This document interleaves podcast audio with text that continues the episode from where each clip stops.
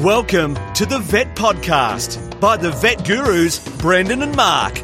Get ready for the latest veterinary news, information, and entertainment. Don't forget to visit us at the Vet Gurus website, vetgurus.com. Now, sit back, relax. It's over to the Vet Gurus, Brendan and Mark. Brendan here. Welcome to the Vet Gurus, episode 174, 29th of January 2021. On my notes, Mark, it says 29, 29ND. It's a, it's a bastardisation of nth and, and whatever. So, anyway, how are you, Mark? It is um, 29th of January, episode 174. What have you been up to? Just the usual, Brendan. Just work. It feels like all I ever do is go to work. Not that that's a bad place, and there's been some good things happening. Um, and one of the things that um, I thought was pretty exciting at work this last week was um, that I got to review a patient that we'd both seen. That one of our clients had um, slipped over the border during the brief period that uh, our the bubble was open, our, the bubble was burst, or our two states were allowed to communicate. And um, and you did a progress exam on one of the uh, the the uh, lizards, a bearded dragon that uh, I see regularly, and um, and that lizard, uh, Xanadu, came back to see us uh, just recently. So I feel more connected to you than usual, Brendan. And don't go. Don't go there. Did they speak nicely about me or not? No, they, they, the interesting thing from my point of view was that um, we we obviously recommended uh, that they attend your fine establishment while they're in the southern capital. Southern. um, and and they said, I don't know whether you should take this as a compliment or not, but they felt the that uh, um, the famous Warranwood Veterinary Clinic was um, was an exact you know continuity with the standards at the Sugarloaf Animal Hospital. So uh, you can take that uh, however you want, Brendan. Yes, I'd like to think that we've got very high standards, but who knows, Mark? We could be um, decrepit institutions. Yes, whatever it is, we're equally there, Brendan. We're on the same wavelength. We're on the same wavelength. Yes. No, well, same with me. Um, with with work, um, lots of work. Um, um, interesting and and fun. Yeah, quite. I'm finding work um, through um, quite relaxing. Bit of a restructure recently with a few things, but um, um, yeah, it's good. I'm in, really enjoying it at the moment. So a bit of a refresh, Mark. Um, um, physically a little bit tired, um, but slowly working out some extra time off, etc. So yeah, and some fun cases too, which which I'm not going to talk about any of them because off the top of my head, I can't. What do you, what do you think about t- talking about you know that whole refresh reboot thing? I sort of feel like our last um, uh, eight or nine, well, twelve months since the first coronavirus case in Australia, that that that time has sort of had us on hold, and I, I feel the same as you. I think there's a bunch of things that are happening that are charting you know, instead of just looking a few weeks ahead, we're now going, okay, well, this is the way life's going to be. We're not going to be able to travel overseas, so we're going to do these things instead. Um, it does feel like it has been a little bit of a new year refresh, reboot, head in the new direction, um, move yes. forward. Move forward, and yet the same with some of it because it's going to be slow, isn't it, with the changes? And um, people were thinking they'd be travelling again fairly soon in 2021, but I expect it won't be to at least 2022 that um, things settle down. And uh, they've announced the vaccine rollout here in Australia um, in about a month or so, haven't they, Mark? So hopefully that'll gear up and, and help things along a bit. But actually, I have got some other news. I just realised we, have got moths um, in in my drawers um, in my in my bedroom, and I'm not happy. So some of my very um, very um, favorite T-shirts have, have got moth holes in them. So you know those um, the Calvin Kleins. Yeah, no, no, not the, what the, the G strings. No, um, they've um, yeah, so a few of my t-shirts and, and little shorts and that have been eaten away, and uh, I'm not happy with them. So I've been doing a bit of a bit of an investigation on on trying to how to trying to get rid of them safely and and non toxically, because traditionally what people do is they you put the mothballs or the or the other sort of insecticides in in your um, chest of drawers. Uh, but the concern with that is that you're putting these chemicals in your bedroom and you're sleeping next door to it or next to it, and um, you could um, end up with issues there. So, um, did a little bit of online with research with Dr. Google, Mark, and um, worked out that the important thing is to um, wash your clothes regularly. so I pulled them all out and uh, washed a few of them and uh, vacuumed the drawers. And uh, I've put in some of those um, what are they called? Little cedar balls or cedar chips. Oh, um, yeah. which, um, so they give off a bit of a, you know, natural sort of cedar smell. You can put um, your favourite um, perfume on it or whatever, or natural sort of eucalyptus or something like that on it, and it supposedly deters uh, deters them, doesn't kill them. You can buy little moth traps, Mark, that um, trap the moths and, and kill the kill the breeding adults or whatever. Um, and you can buy them in the supermarket these days. So, yeah, I've been on a bit of a rabbit hole with with trying to stop all these little holes in my in my um, t-shirts and that and i'm wearing one of them at the moment that's what reminded me of and i can just found another little couple of holes in it so hopefully that process has stopped and um, all my cotton little bits and pieces are not being eaten away anymore. So, if anybody has any tips on how to get rid of moths in your chest of drawers, in your clothing cabinets, yeah, please email them to vetgurus at gmail.com and they'll be much appreciated. Brendan, where, speaking of, where have you yeah, um, where have you been storing your wallet? Yeah, yes, and he um, and he says that a lot. That's where that's where they're all coming from. They're all coming from it. Yep. Um, no, um, it's amazing how many people these days. I know it's really changed the habit, hasn't it? It's really changed the habit of it's all touch and go now, isn't it? With with everything. I, I, um, did actually think of this the other day. I, I, got into the car, which I turn on with the phone, with my license on the phone, and the, all the credit cards are on the phone. I didn't don't need to take anything else but the phone. And geez, I don't I don't know that I'm happy about that. It's convenient. My goodness, it's convenient, but I don't know. I don't know how happy I am about it all yet, Brendan. What you worried about getting hacked and somebody oh, taking being hacked, or just the monster corporations knowing exactly what I'm doing all the time and predicting in advance what I'm going to buy next, and you know, just all that Big Brother stuff. Yes, that big wad of cash under your bed. That's what's causing your sore back, Mark, isn't it? Yes. Yes, um, but things have changed, haven't they? As far as the cashless society um, with the COVID, it's certainly pushed it along. And although some countries are certainly doing it doing that well before um, the rest of the world changed. And I remember when I travelled um, actually to China, um, I was amazed at how very little um, cash was used, and everybody was using their little app to even pay for for minor things like a you know a, a, an orange or an apple at the little fruit markets. They'd have a little QR code that you would scan, and that's how they would pay for most things. So. Um, yeah, so there you go, mate. The future, it's here already. well, we better get off this and on to some veterinary topics. And I think we've got a couple of news stories. And um, do you want? I did the first one. I do. I want to give you an update. We have one of our on our, one of our previous podcasts. We did have a news story about um, about the horseshoe crab um, and how.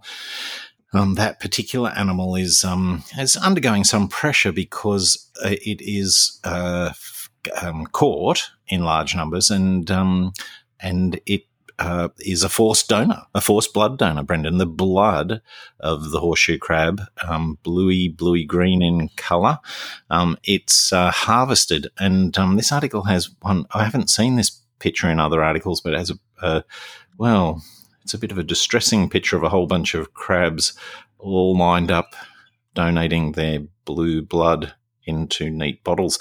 Um, and uh, this story um, is sort of a bit twin edged because um, it, uh, in our previous story, we talked about the company that had developed a recombinant DNA version of the lysate, the extract from the, the uh, amebocyte lysate, which, according to my rather faulty understanding, um, is a little bit of an important test that most vaccines and medications have to go through. It helps something to do with the identification of endotoxin contamination. So um, it's really a critical part of the manufacturing process. And there was a, a um, synthetic form, but um, this story, you know, casts that. I don't think that synthetic, the recombinant DNA form, has been approved by. Um, uh, the FDA in America, and um, and it would appear that the amoeba lysate extract um, from the live crabs um, is critical to the development of the coronavirus vaccines. And so um, there is an increased pressure on those animals once again. Um, and I did, uh, this article also points out that um, their, um, their enforced blood donation um, is uh, does result. You know, they're not killed to get the blood; they're alive when this happens, um, and then they're released afterwards. But um, but recent research suggests as many as 30% of the bled crabs would have died as a result of that intervention, 10 times as many as first estimated. So the increased pressure on those animals because of the coronavirus. Um, I know. I don't think that's a good thing. I'm, I'm, the company that developed the recombinant stuff. I'm, I'm really hoping they can um, get over those regulatory hurdles and uh, get their synthetic version into place so that it uh, reduces the need to farm those crab, uh, to well capture and bleed those crabs for this purpose. Yes, and release them to die. yes, it's they're fascinating creatures, aren't they? horseshoe crabs. And the previous episode, Mark, I've just looked it up, 154. Um, we talk about the horseshoe crab and that um, the blue blood that saves millions of lives is the subheading for that. So you can go to vetgurus.com and click on that or do a search and just look for episode 154 if you haven't listened to it before.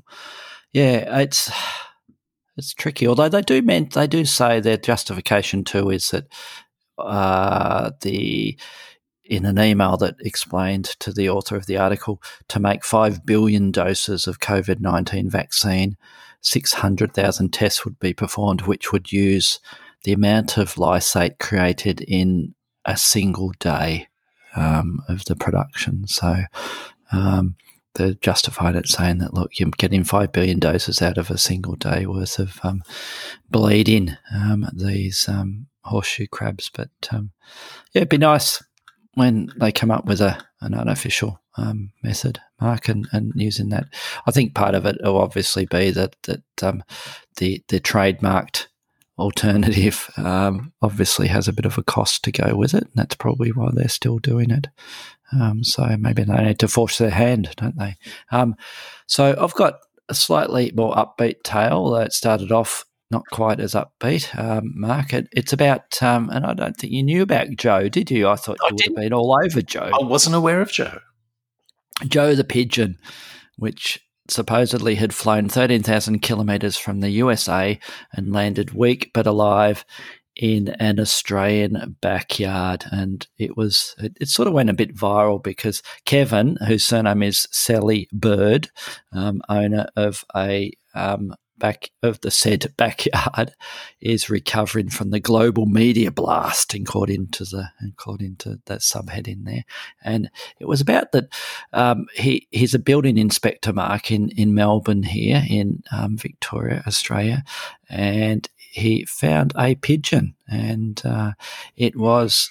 He, it had a tag on it, and uh, they thought that the tag tracked this bird back to, and it matched a bird that was released in a race in Central Oregon in the USA in October that hadn't made it home.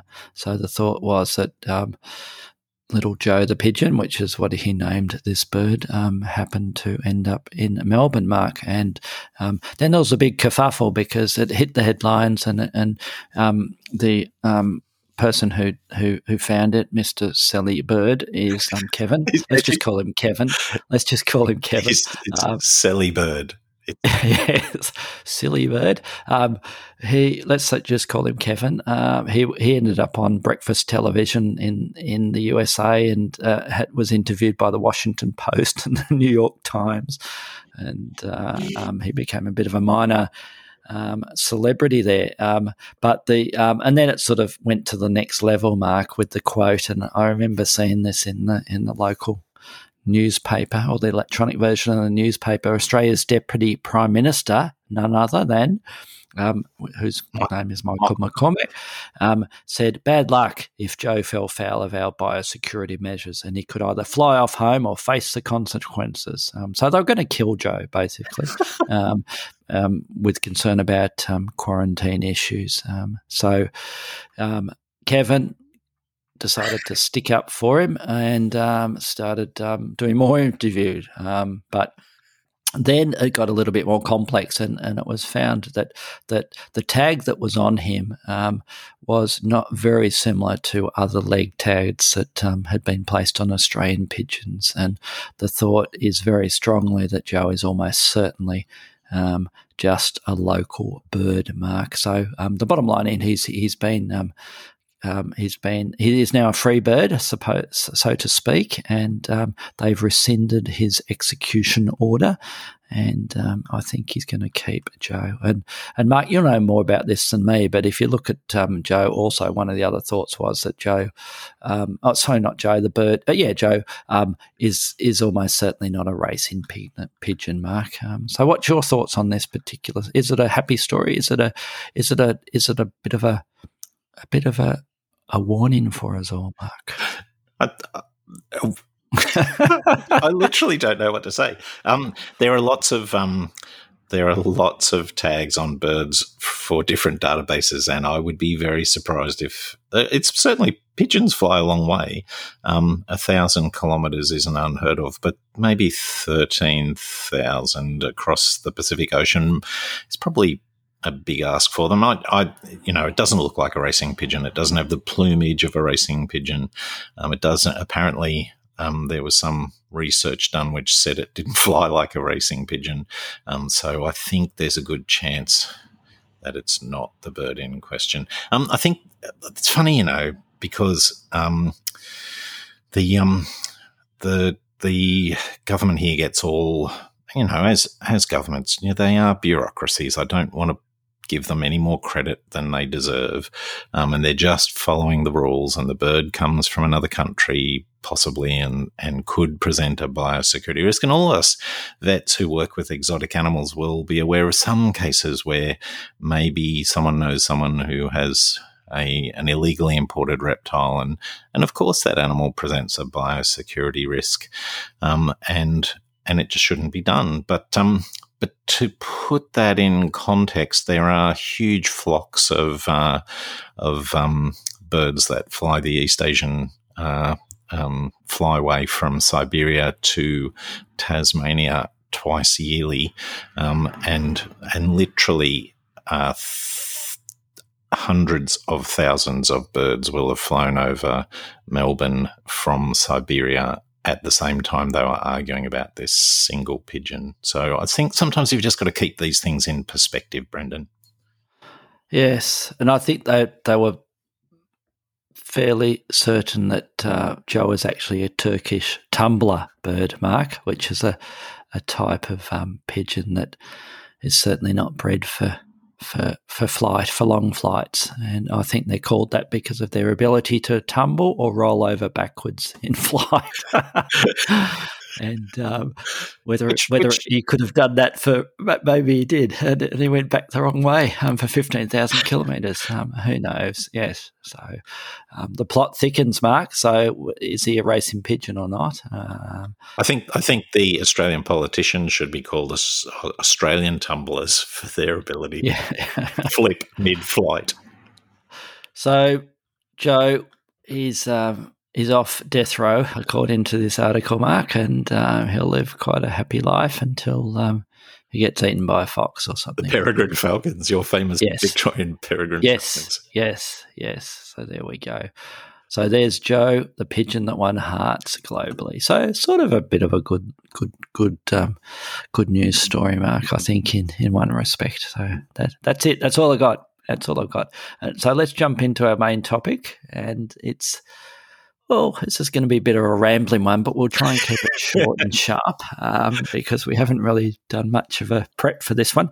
But you suggested gastrointestinal obstruction in birds, and so often, as is the case, Brendan, these um these uh, topics we talk about are d- the direct result of cases that you and I have seen in practice. That that seems to be a consistent thing. What prompts us to have a talk to each other about them is what we see in practice, and we have seen an upswing in the number of cases of uh, various gastrointestinal obstructions in birds at work. And I thought it would be good for us to have a talk about them. Excellent. So, my first question is why? Why do you think there's an upsurge in them? Um, I there's I think there's three factors involved. I think in my practice, um, I think we're um, we're increasingly alert to it. Um, both our clients and uh, the clinicians that see the animals are are um, aware, due to years of doing postmortems on very sick birds and going, "Oh my goodness, look in here, there's a foreign body." Now we have it on our radar. And secondly, um, I think that um, there's there's an upswing in the industry of environmental enrichment, which I think on the surface is an outstandingly good thing, but what it does mean is people are vaguely aware that they should get things for their birds to play for, unless uh, to play with, and less certain exactly what the best things are going to be and the safest things are going to be. And the final thing is the number of species. I think, you know, when I first graduated, it it would be uh, mainly the cockatiels and budgerigars that we would see as the major slab of our uh, pet bird work. Whereas now, certainly, there's a cohort of people who have pigeons apparently as pets. There's a cohort of people who have uh, poultry as pets, not just as um, egg-producing yard animals. And um, and of course, the number of parrots species that are kept as pets has. Uh, has increased dramatically, and and the availability of some of those more desirable species, such as macaws, um, where once you had to be a media celebrity with a considerable disposable income, you still have to have a considerable disposable income, but it's um, but they are much more available uh, these days to more people. So they're the factors, Brendan.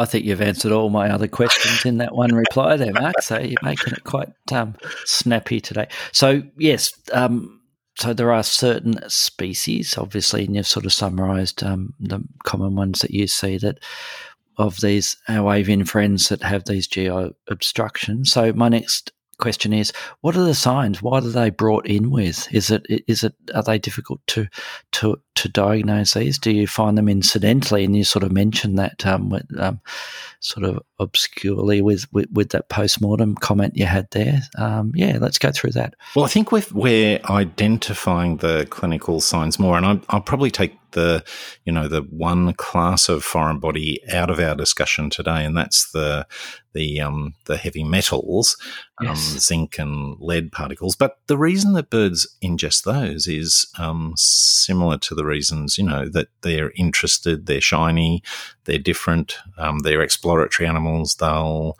have a go at lots of things. So they end up in the gut for the same reason.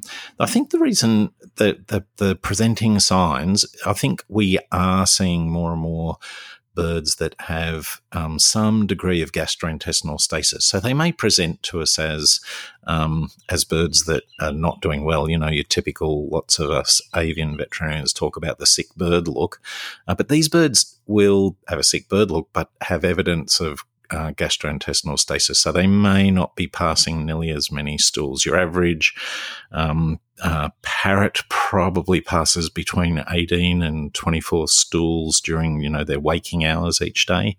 Um, reproductive birds slow that up because they spend time in the nest. But if a bird not nesting has fewer and fewer stools and the owners notice it, that alerts us to something slowing that gastrointestinal tract up. And the other end of the digestive system also gives us clues because if the digestive system is damned, effectively by having some partial or complete obstruction, often the crop will fill up because it's not emptying into that obstructed gastrointestinal tract. That's probably the most obvious external clinical sign. So, um, those sort of digestive system focused uh, presenting signs are the ones that often tip us off to investigate further, Brendan.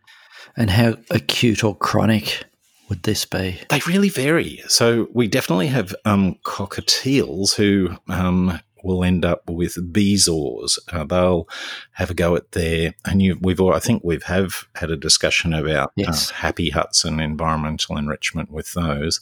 I think we've um, settled that lawsuit, so um, I'm happy to stick my neck out and say that um, don't use nylon fiber toys with your birds because they'll the cockatiels will eat them. Lorikeets are the same. They love to just preen them, absorb little bits of them, and they'll end up with a small bezoar in their crop or proventriculus. And and initially they'll just have some, you know, gastrointestinal upsets. It'll be a chronic thing as the the knot uh, collects more and more fibers and gets bigger and bigger, the signs get worse and worse. And it might take six months from the first, uh, you know, something's not right till um, it reaches a fulminant absolute obstructive uh, stage. But then there are other ones where birds ingest, you know, a plastic piece of a toy or um, something indigestible and it gets uh, into the uh, um, proventriculus or even the intestine and causes an, an, acute obstruction there. So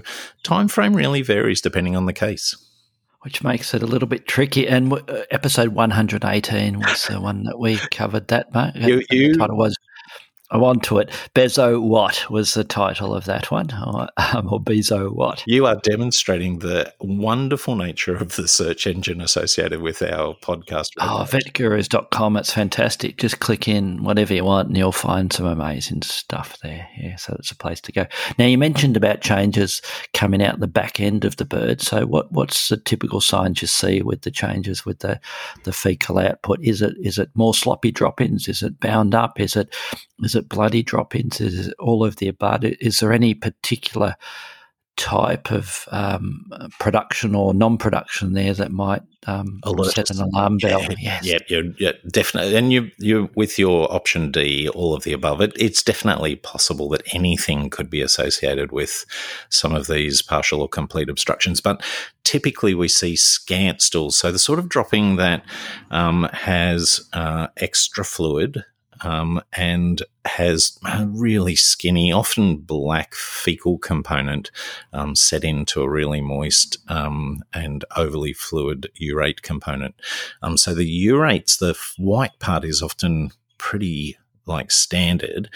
Um, the urine and urates are refluxed into the terminal colon to have more fluid absorbed. So where these birds don't, you know, where they have um, altered function and the colon's not working well, that urine will remain. And then the, you know, often a bit of blood, shed cells, some bacteria um, will still help to form stools, but they're scant because little food residue is getting past, little or no, past the blockage. Um, it tends to be dark and skinny and uh, um, stuck in the middle of the wet stuff. So, how uncomfortable do you think these birds are? Do you see signs, clinical signs, and that's why maybe why the client brings them in of of a sort of a pain response? Do we see the hunched up bird look sort of with these ones or not? I, I think that it's an interesting question because I definitely see um, with other sorts of uh, coelomic pain, particularly reproductive pain, um, we would recognize a classic altered body position with these birds where um, their tail is swung forward to loosen the abdominal muscles, to swing the pelvis forward and loosen the abdominal muscles to relieve pressure intra abdominally. That's a classic um, bent um, tail um, look that um, many of the birds who have reproductive problems have. But when we're talking about gastrointestinal pain, um, that's a less that uh, altered body position. Um, what's there's a technical word for that? Or, uh, or I'll think of it in a minute. Orthop- no. Um, keep going. Yeah, I'll come to you. Um, but that that altered body position is not a classic uh, feature of gastrointestinal pain. I think the the anatomy that traps the gut between air sacs means that even if they loosen the abdominal muscles, they don't relieve a lot of that pain. Um, so the birds generally are, they generally exhibit that classic sick bird, low energy, fluffed up feathers, sit in a corner. Um, they the body position doesn't often give you a clear clue as to which organ system is involved, and then you've got to do your classic physical exam, have a listen to the airways, um, see uh, whether the birds are making different noises when they breathe, and it's the respiratory tract that's the problem. The history will give you clues about reproductive tract, but um, so they're a bit of a challenge by the sound of it. These are these birds that may may be chronic or acute, and they're presented because my birds NQR, as they say in the States, not quite right, as they put on the history there, or um, or as I'd put on LBS mark, looks bloody sick, um, is what I'd put, it down. So, what's our workup for them? How do we start differentiating and, and trying to tie down the fact that this does have a GI obstruction? Well, I think radiographs are your friend in this in these series of cases. I find um, that I get so much useful information from an initial survey radiograph. Um, and you they you know they don't blow up with gas like uh, maybe a dog with a, an obstruction do. Their metabolism is pretty fast, and uh, the bacteria that live in their gut don't necessarily produce the same amount of gas. But you will see some gas in the uh, small intestine. But I find subsequent radiographs using contrast medium in the gut, um, and it's relatively easy to instill some barium into the crop. Um, that even when there's almost complete obstruction and very little gastrointestinal contraction, the contrast medium though it may be slow, will move through the gut and just highlights those um, structures, sometimes beautifully with, you know, a classic uh, negative contrast um, image of the specific line, foreign yeah. body. And are there any sort of pointers on on other sort of diagnostics? Like, do, I presume most of these should be doing general bloods on them as well. Are there any specific factors or biochem values that would would set off a bit of an alarm bell that perhaps this is an obstructive case? No, we, as you are completely correct in that, we would regularly be uh, drawing some blood and having a look at it. There's not a universal, um, uh, absolute pattern, except for probably two things which would, you know, not switch me over from maybe to absolutely positive. But um, a lot of these birds have a very low relative blood glucose. So most birds would, you know, they're not in the the um, sort of four to seven range that most mammals would spend most of their time. Most birds will get up to 19, 20 millimoles per litre in the SI units. Um, uh, so that if they are down at that low end of the range, that sort of makes us worry they're not absorbing things as much as they could. And then generally there's a an inflammatory white cell reaction, non-specific uh, inflammatory white cell reaction, not of the order of magnitude that we see with, you know, the the sixty to eighty thousands with aspergillosis or chlamydiosis or mycobacteriosis, but certainly getting up towards the 35 to 40,000 cells per microliter. Yes. So assume you've taken that radiograph and it comes up with a classic suspect intestinal obstruction. What's your step from there, Mark? Well, after I've stopped crying, um, I um because the reason I cry is because a lot of these end up being um, surgical procedures that we, you know, that we're pleased that we've got a diagnosis, but the clients are not going to go ahead with a surgical procedure. Um, there are some once we've identified the foreign body, and particularly those are the ones that are maybe in the crop or possibly even the proventriculus, depending on the species, where we might use endoscopy to try and access that area and, and grab onto the item and get it out.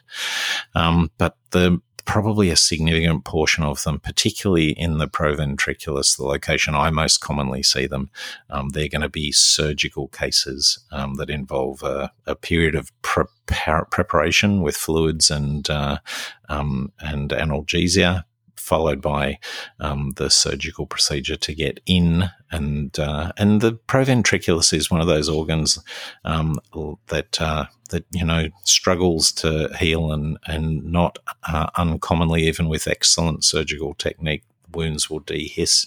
Um, so it's always a surgery that um, that uh, I approach with some well excitement in that we're going to solve the problem, but trepidation in that there are risks associated with it.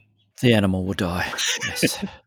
so you've jumped ahead of you've answered my next question, and that was how many of these would respond to medical therapy, Mark? And can you remember of any any actual ones where you thought there's no way it will respond to medical treatment, and it did? And what is the medical treatment, assuming that um, let's just say the owner does not want to take it to surgery, what other choice do you have?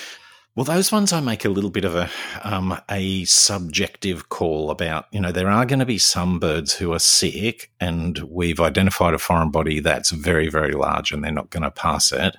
Um, and so I would I would be more vigorous in my encouragement for um, for clients to make a decision either to surgicalize the bird or to not go ahead at all to consider humane yes. euthanasia. Um, and that's not, as we talk about so often, I don't think, um, you know, that saves the bird considerable suffering. Um, and it's not a wrong call, in my opinion. Um, I think there are a small number of cases where we've had, um, you know, foreign bodies that are in the intestine um, that look surprisingly not very big, uh, but there's um, you know there's no contrast medium getting past them, um, and we have used uh, analgesia and um, prokinetics and um, and uh, um, protective, you know, supportive antibiotic therapy, fluid therapy, um, and given the birds a few days. And a couple of those birds have uh, passed surprisingly um, objects that I didn't think they were going to. So surgery, Mark. Sur- Let's talk about it. The surgery is Big. exciting. It's definitely exciting, um, and um, and the, I suppose the key thing about it is I wouldn't call it. Um, it's not uh, all surgery in birds is, is you know is uh, relatively small, um, and so you that's probably the first thing that you feel a little bit cramped. Um, and in particular, in this surgery, you've got to go in through the uh, the left coelomic wall. You have to cut through a couple of ribs, and then you're into the um, the air sac right over the the um, the uh, proventriculus. You've got it's almost like a little bit of a you know tunnel in, and you can't use your um your uh, um, retractors, your Lone Star retractors, because you you know you've cut the ribs and you really can't pull back against the remaining ribs. So some uh, some illumination on your forehead I find really useful in these surgeries, so you can shine that light straight into the little divot you've cut into the side of the bird. Then the standard sorts of things you use stay sutures to raise the um, proventriculus up to your uh, body wall incision, fix it in place, make sure that it doesn't um, sink back down into the body. One of the real risks of this surgery is air sac and coelomic contamination with proventricular contents, and so um, it, and it's often difficult to you know because of the obstruction you can't starve them for a day and make sure the gut's empty, the stuff that's in there is going to be there. Um, and so you have to pack that area off well and really work hard to make sure there's no contamination. That's one of the factors in my experience where things go pear shaped is where there's significant contamination in, in that, um, uh, uh, thoracic air sac called uh, the, the caudal thoracic air sac. Um, so open up find uh, and it is that's that we've had a couple of ducks where we've done this exact uh, surgery gone in um, and the the contents of the uh, the the proventriculus is you know just what you'd expect a milky soup of green and and um, and you often struggle to um, see the foreign body easily, and it's often a little bit of a, a, a, uh, fishing game to get into the position where you can locate it and uh, grasp it and get it out. Um, so not panicking, taking your time, um, using suction to remove the the uh, uh, contents of the proventricular, so you can visualize things more, packing it off. Then, uh, usually with birds, we're not in a situation when we get the thing out and we're happy we've got a wonderful surgical, wonderful clean surgical site. Um, I just am routinely using single interrupted sutures to close the proventriculus. I I don't have enough space to do the classic uh, inverting Koshel, what is it, Cunning, Cushing, Connell, Connell Cushing uh, type yes. sutures. So single interrupted, just using a, a syringe to ensure that uh, fill the the proventriculus with a little bit of fluid and make sure that I've got a good seal. Um, there isn't usually any um, mesentery to place over that um, that organ, um, and you usually have to uh, make sure you've got a good seal so you don't have that contamination, um, and then close the abdominal wall and skin in routine fashion. Get in there, remove it, get out. Now, what's your post-op plan, Mark? What, any, any um, long antibiosis, regardless or not? Um, what's your pain relief? How long for? And what do you look for as far as things going right or wrong? Well, because of the risk of contamination, we are, you know, you know, I like to think of myself as a powerful advocate for the appropriate use of antibiotics, responsible use. Uh, but this is, I think, is a responsible use uh, to give these birds antibiotic coverage for a few days after surgery. I generally, if it's good, clean surgery, then it's just uh, five days. Um, and we are looking for signs because the contamination goes into the air sac, we're looking for respiratory signs probably more than people would initially think. So um, we're, we're paying particular attention, auscultating those birds on a regular basis after the procedure. Pain relief, obviously, with all our birds, we love to make sure they're feeling as normal as possible, particularly after a laparotomy. And so, um, routine butorphanol for a couple of days. We don't see a significant problem with those opioid analgesics and uh, gastrointestinal motility in these birds. Once we've removed the foreign body, that seems to settle down. Um, and we tend to um, start them on highly digestible food um, relatively quickly after we've um, finished the surgery, maybe um, that afternoon or certainly by the next morning, we're um, inviting the bird to eat. And if they're not, then generally we're starting to assist feed them to make sure that uh, there's movement, blood flow, and normal activity at the incision. Yes. Now, finally, Mark, I want you to tell me about some of the. Sometimes, some the sometimes the bits. tone in your. no, this is, this is an easy question. Tell me about some of the fun or interesting things you have managed to retrieve from oh. the inside of a bird. Um, well, I could do a uh, um, a presentation on on the X-rays and the bits we've pulled out. That's an idea. That would be good. But no, tell me a couple of them. In fact, if you have a picture of them, we'll, we'll post one of them for the title picture of this this podcast as well. So by the end of it, it's varied, is it? Um, so are you seeing? I was. Are you seeing? I was. I was very um, uh, obliquely making reference to um, a colleague of ours who does oh, a presentation. Um, but the, the the my shortfall in that comparison is that um, reptiles, um, which uh, will have a go often at anything, and so make an excellent um, comical presentation about the things that they swallow.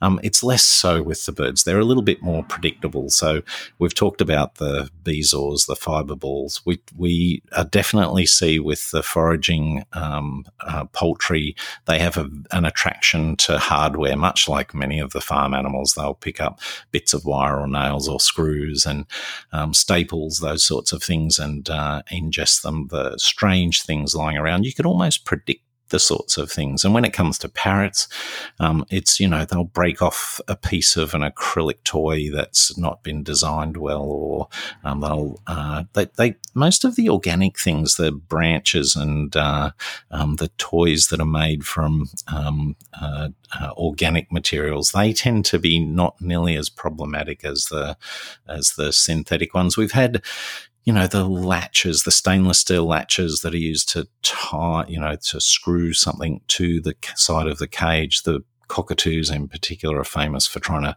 figure out how those things work. And once they do, they think it's fair game to swallow them. So we have had a couple of earrings. That's one of the reasons people shouldn't allow birds to sit on their shoulders, and particularly if they have expensive earrings. So, final question How do you diplomatically explain to the client once you've extracted that product that they said they didn't have at all in the cage?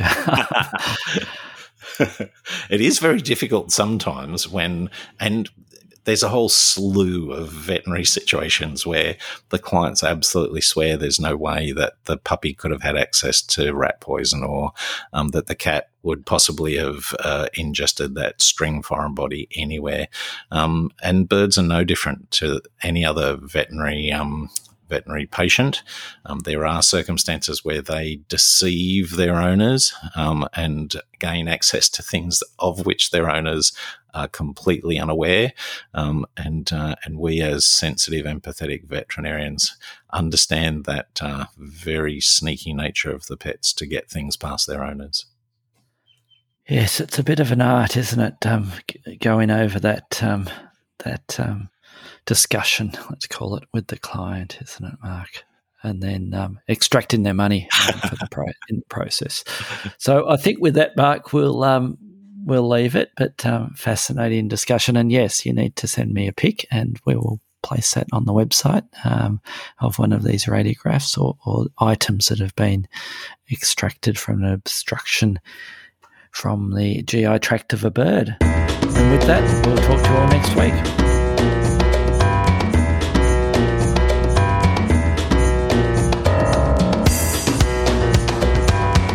Thanks for listening to the Vet Podcast by the Vet Gurus. Don't forget to visit us at the website vetgurus.com, where you can subscribe, view show notes, listen to previous episodes, and more. You can contact us via email at vetgurus at gmail.com to ask a question or just say hi. Thanks again, and see you next time.